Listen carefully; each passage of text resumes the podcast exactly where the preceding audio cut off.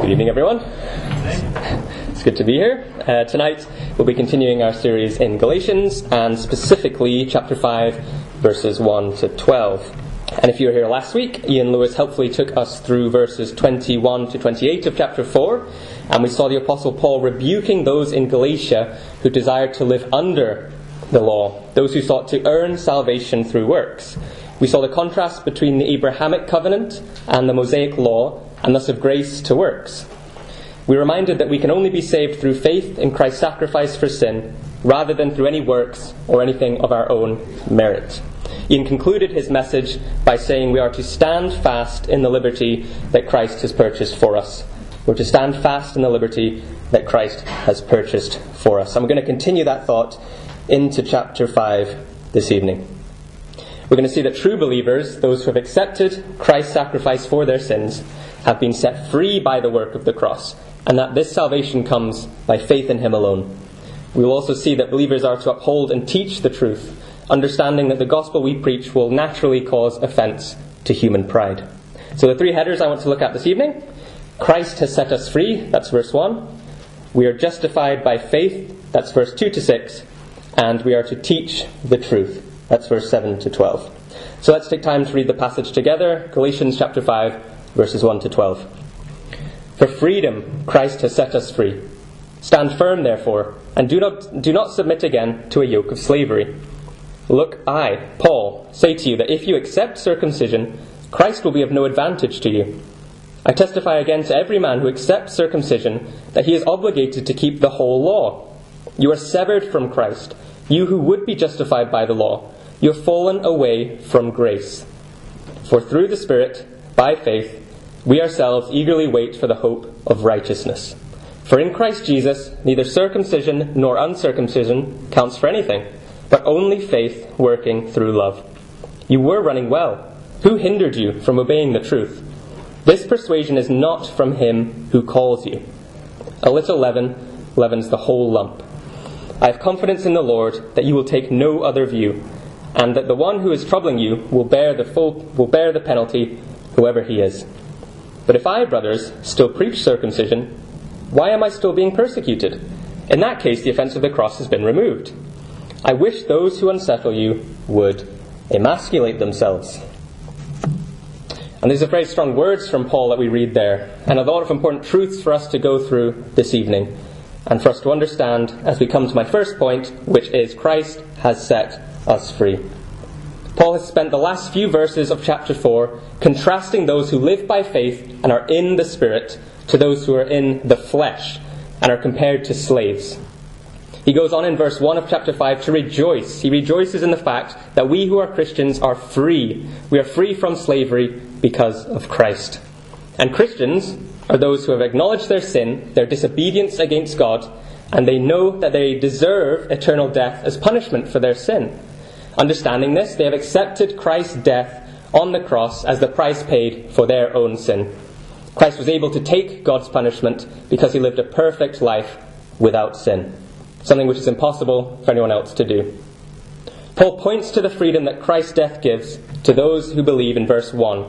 For freedom, Christ has set us free. For freedom, Christ has set us free. The idea is that by believing and trusting in Christ for salvation, we are no longer under bondage. We're no longer in slavery, we are free. For Jews who come to faith, this is clearly true as they leave behind the ceremonial laws and rituals and regulations that they used to follow. For the Gentile, the non Jew who comes to faith, they also could look to a time when they were enslaved under pagan, false religious idols. Galatians 4 8, Paul explains the state of the believers in Galatia before they came to believe in Christ, where he writes, Formerly, when you did not know God, you were enslaved to those that by nature are not gods. This phrase, are not gods, refers to the demonic spirits who governed the Galatians' former religious practices. And while many of us today are unlikely to have ever been under slavery under pagans or followed any religious pagan um, activities in the past, we may be able to point to a time where we used to follow idols, put our trust, hope, and devotion in certain idols of our lives. Paul himself, speaking of his time spent as a high ranking religious Pharisee before coming to faith in Christ, uh, says in Philippians 3 that he gave up his high status and he says, I have suffered the loss of all things and count them as rubbish, in order that I may gain Christ and be found in him, not having a righteousness of my own that comes from the law, but that which comes through faith in Christ, the righteousness from God that depends on faith. On accepting Christ's death as the basis of his salvation, Paul now rejects his previous life of devotion to religion, saying, For freedom, Christ has set us free. And this serves as a reminder for us that if we seek any other means of salvation, of being saved, apart from Christ alone, that we will be brought back or brought under bondage and into slavery. The danger for us today comes from believing that we can earn or even add to our salvation in any way. But when we seek to add to salvation, we actually subtract from the perfect work of Christ on the cross, as we make his work insufficient. When we seek to add, we actually subtract from the perfect work of the cross. And we'll come back to this in my third point later. So we are free from needing to add anything. We are free from needing to add anything to Christ's finished work. So do you live in the goodness of this today? Praise God that we're able to, that we are free from the burden of attempting to add or earn our salvation and free from trying to please God so that we might be saved. Do you live in the goodness of this freedom today? Paul continues in verse 1, encouraging the Galatians to stand firm. Stand firm and do not submit again to the yoke of slavery. He acknowledges that this is a temptation for the Galatians to enter their old practices of ceremonial religion and following, um, potentially following idols or following certain works to either add or to earn salvation in some way. But he commands them to stand firm in this truth of their freedom. Stand firm and do not submit again to the yoke of slavery. And to do this, they must have a knowledge, they must have a real knowledge of the freedom that they have, reminding themselves and thanking God for this frequently. They needed a real, true understanding of what Christ had won for them, the freedom that had been won, and so do we today. We must recognize a total reliance on Christ when it comes to righteousness. And this can only be realized when we begin to understand the character of God, when we begin to learn and understand the character of God, His holiness that we could never hope to live up to.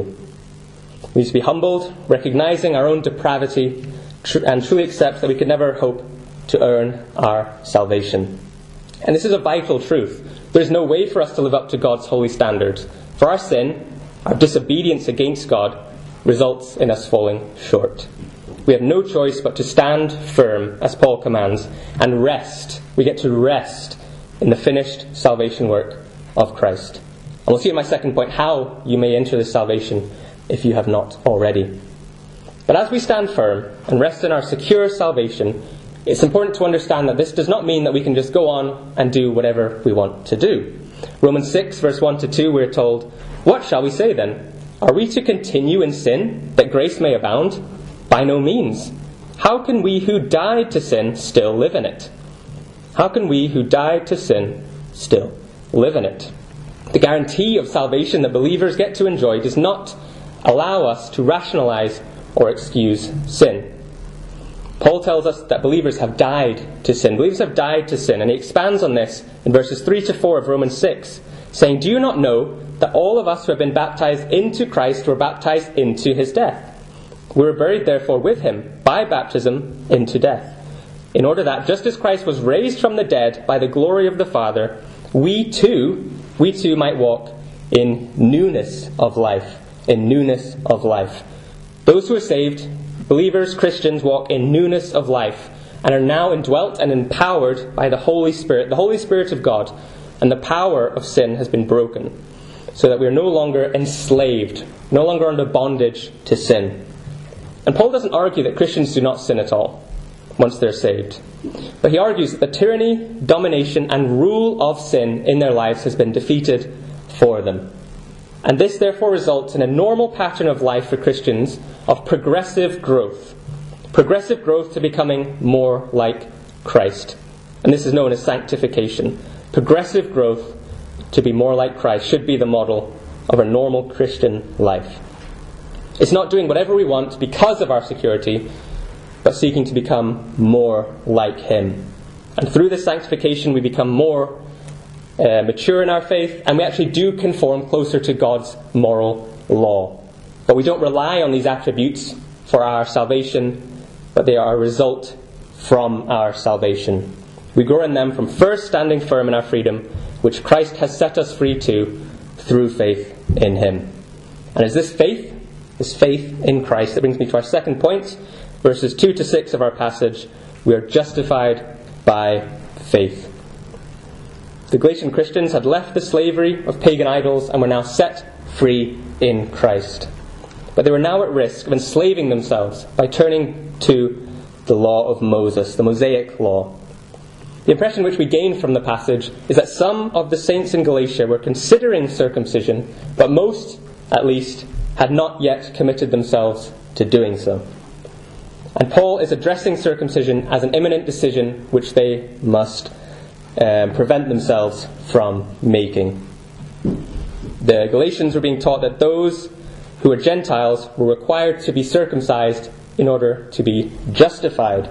What do I mean by justification? What does it mean that the Gentiles are being taught that they must be circumcised in order to be justified? Justification means to be made righteous or to be counted as righteous by God. To be counted as right by God. It means being able to stand before God and not be condemned for our sin. And it results in eternal life with Him. And circumcision may have seemed a trivial addition to the Galatians that they would require to be saved through circumcision. It was, after all, a sign given to Abraham, who himself was counted righteous by God, to show that his family were God's chosen people. Also, Paul and Christ, even Christ himself, who were Jews and therefore circumcised on the eighth day after they were born, as the Mosaic law commanded, both Paul and Christ himself were circumcised. You can see how someone could wrongly persuade the Galatians that circumcision was the natural progression of God's plan. As Paul states in verse 6 If you accept circumcision, Christ will be of no advantage to you. I testify again to every man who accepts circumcision that he is obligated, he's obligated to keep the whole law.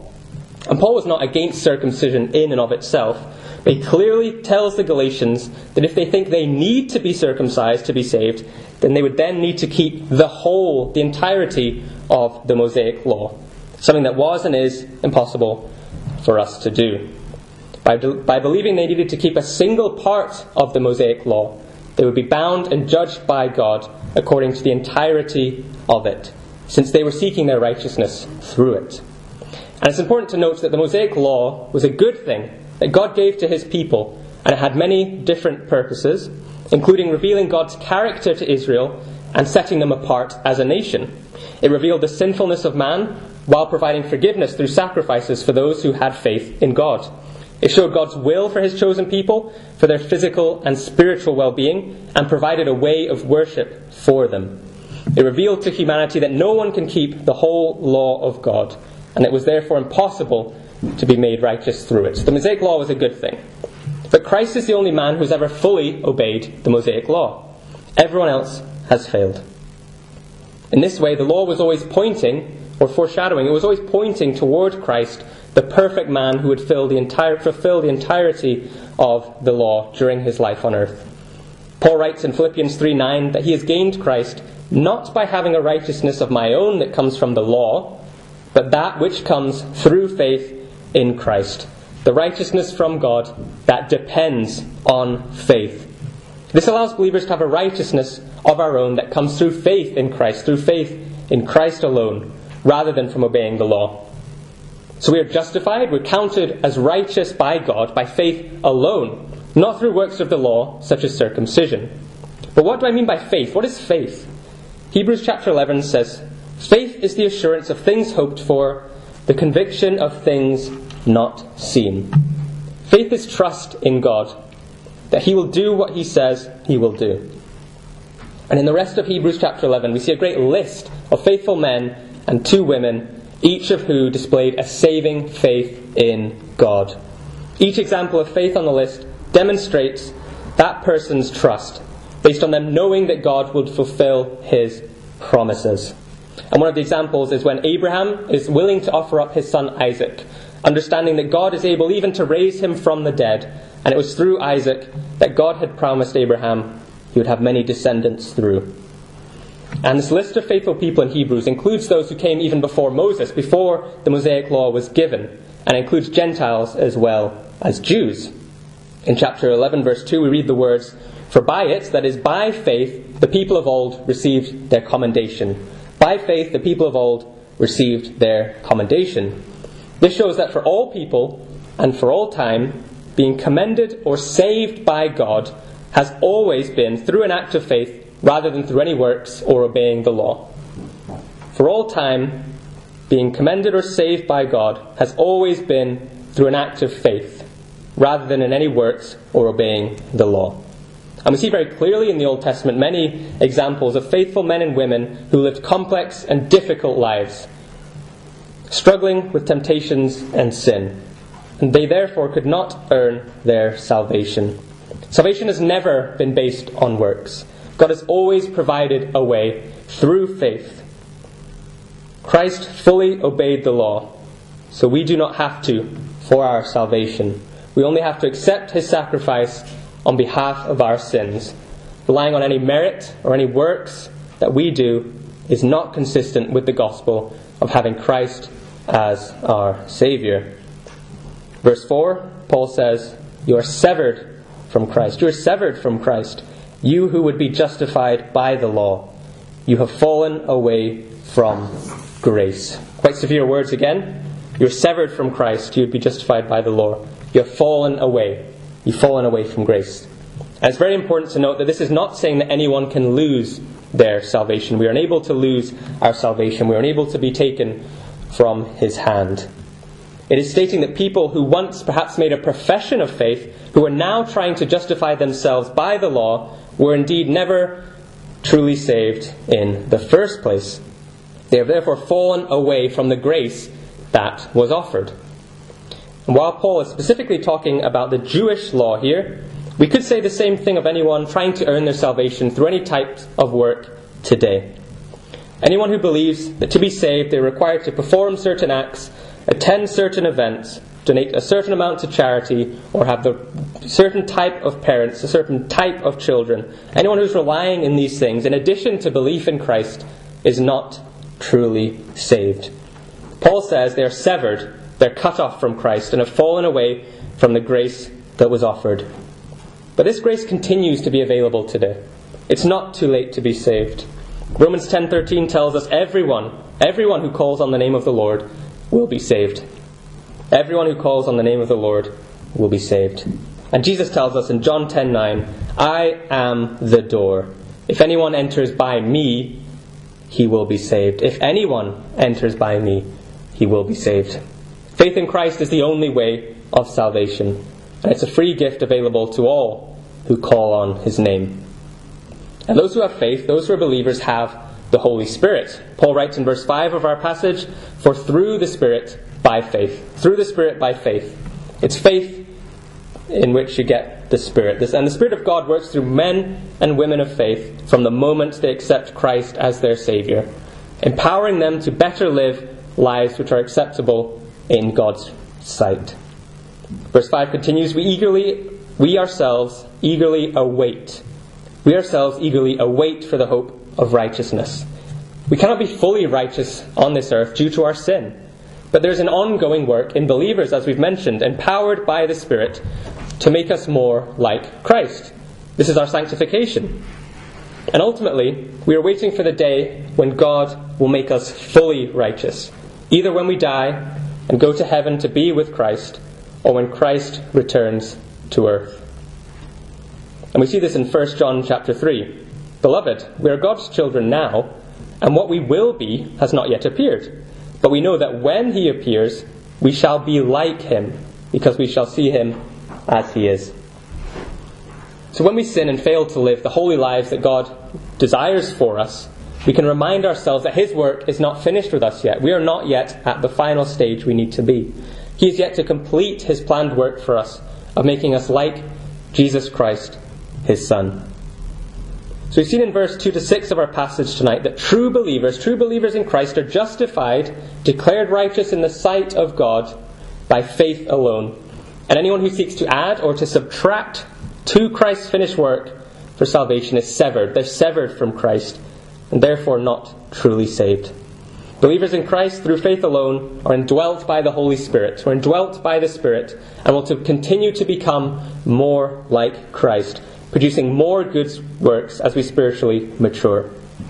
These good works are the result of faith and not the basis of which we are saved.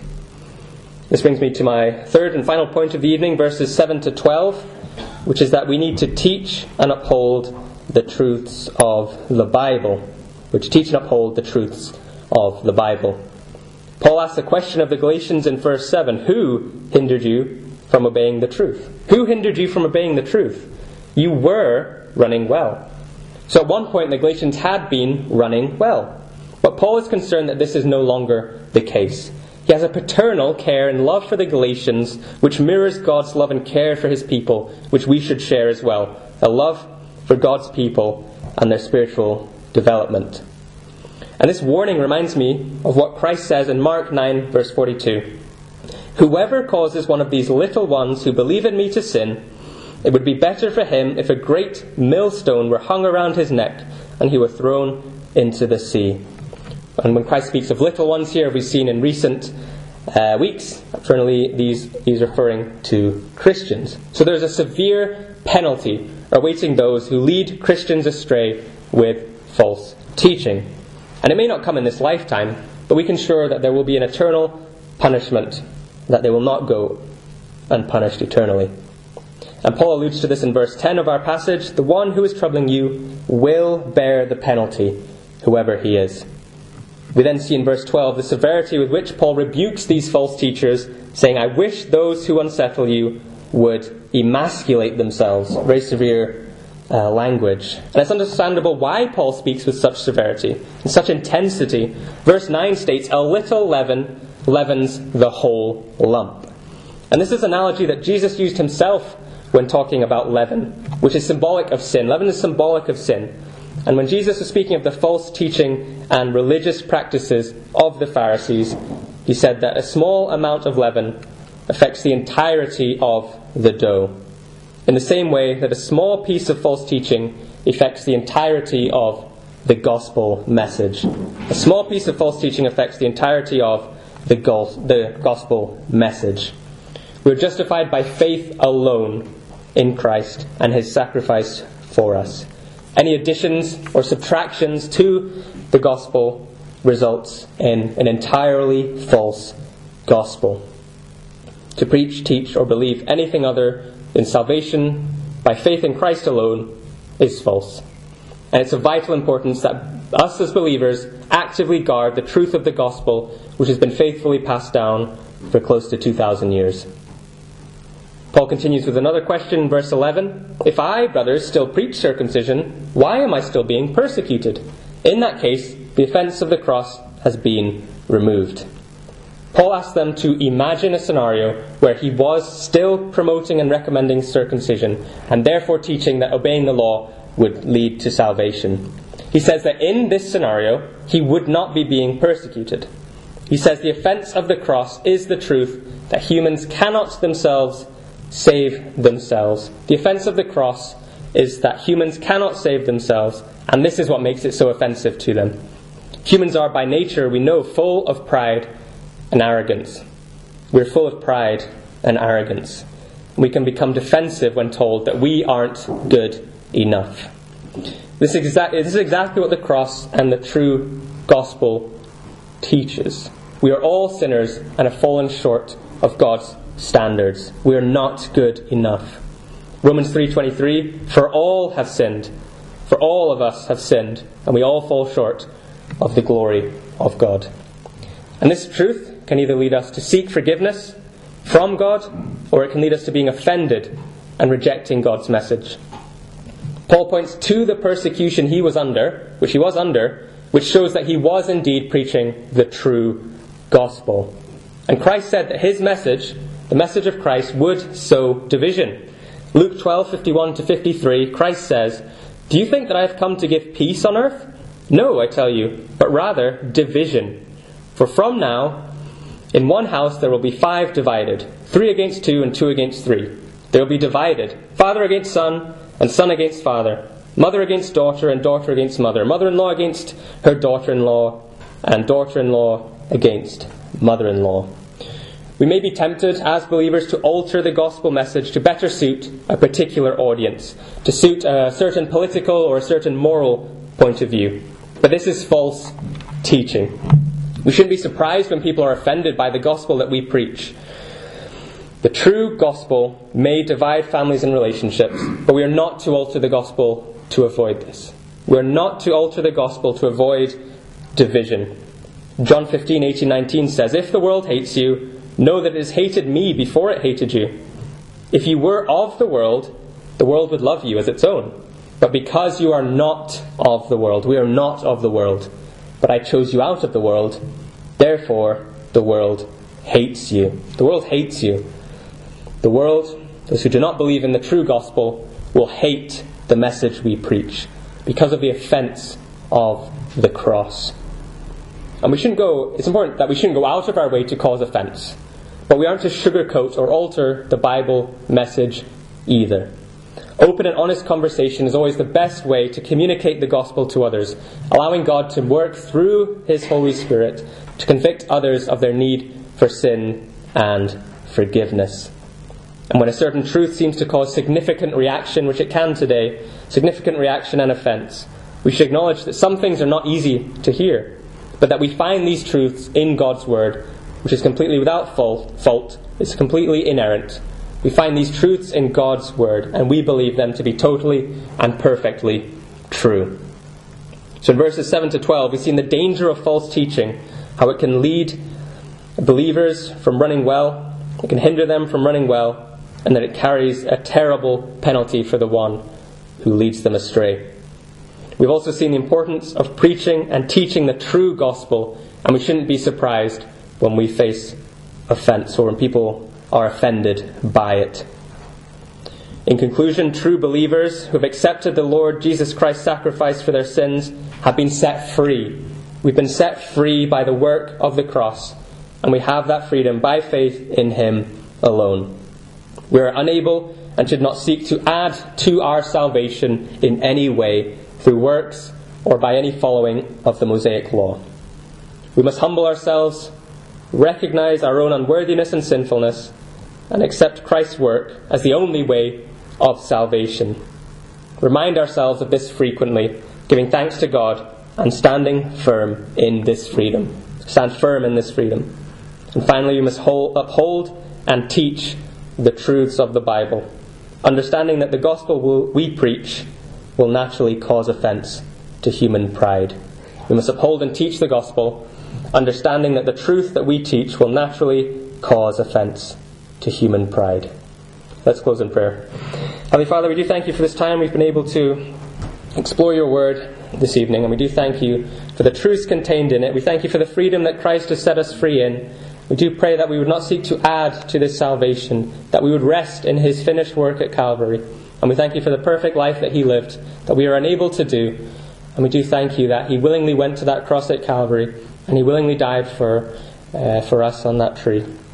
We do thank you for your word that is so available in this country. We pray that we would stand fast by it, that we would not seek to change it or alter it in any way, and that we would understand that division may come, not seeking to avoid this, but seeking to love others and preaching the true gospel to them, that salvation is by faith alone, in Christ alone. So we do thank you for this time where we've been able to hear from your word. We just pray that as we depart, you give us traveling mercies, help us to grow in our faith, in our sanctification as we seek to become more like Christ, help us to read our Bibles, help us to continue in prayer before you throughout the day, and help us to become more like our Lord and Savior, the Lord Jesus Christ, not relying on these works for salvation, but earning them through standing firm in our freedom that we have in Him. So we do thank you for these things, and we ask them all in the Lord Jesus' name. Amen. Amen.